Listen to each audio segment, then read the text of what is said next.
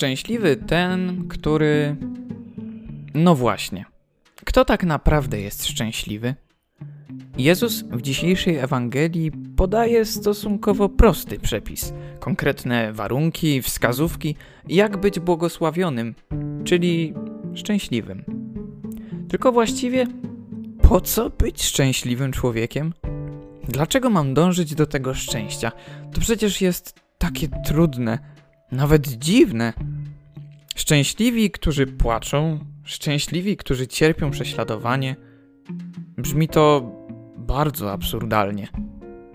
Czy to oznacza, że mam szukać okazji do tego, żeby ktoś mnie zwyzywał? Żeby ktoś zaczął się nade mną pastwić? Nie. Zatem w czym rzecz? Załóżmy, że w twoim życiu zdarzyła się jakaś przykrość. Na przykład rodzeństwo się na ciebie obraziło, przyjaciel wystawił, rodzina się z tobą pokłóciła, partner chce cię porzucić, bo coraz więcej was dzieli, aniżeli łączy.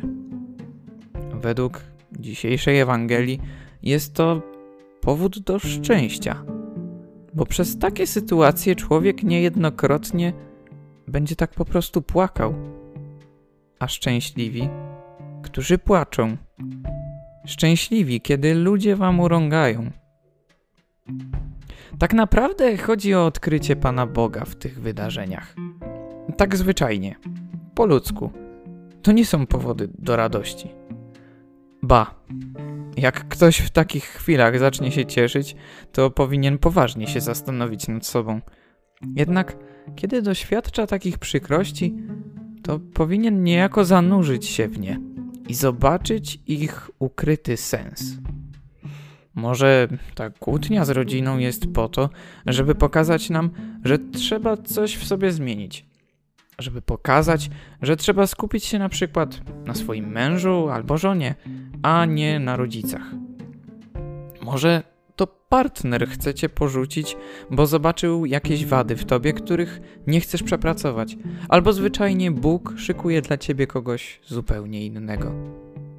Nie wiem tego, co się kryje za tymi wydarzeniami, które przeżywasz. Ale wierzę w jedno.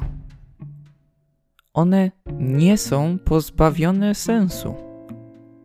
I na dłuższą metę mają dać ci to prawdziwe szczęście.